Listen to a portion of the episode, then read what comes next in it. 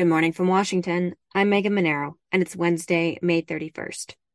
This is CQ Roll Call's morning briefing, and here are the top three headlines you need to start the day. House leaders appear confident they have the votes to pass the bill to suspend the debt limit until after the 2024 elections. The legislation heads to the House floor on Wednesday for debate and a vote.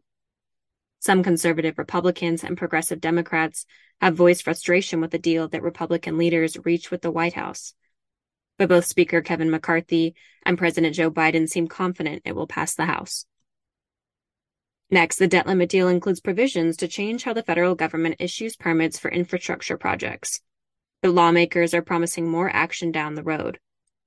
McCarthy said he has assured both Biden and Minority Leader Hakeem Jeffries that he plans to move forward with a broader permitting package. And finally, Utah Republican Congressman Chris Stewart is reportedly resigning. The six term congressman is said to be stepping down because of undisclosed health issues his wife is experiencing. Check CQ.com throughout the day for developing policy news. And for all of us in the CQ Roll Call newsroom, I'm Megan Mineiro. Thanks for listening.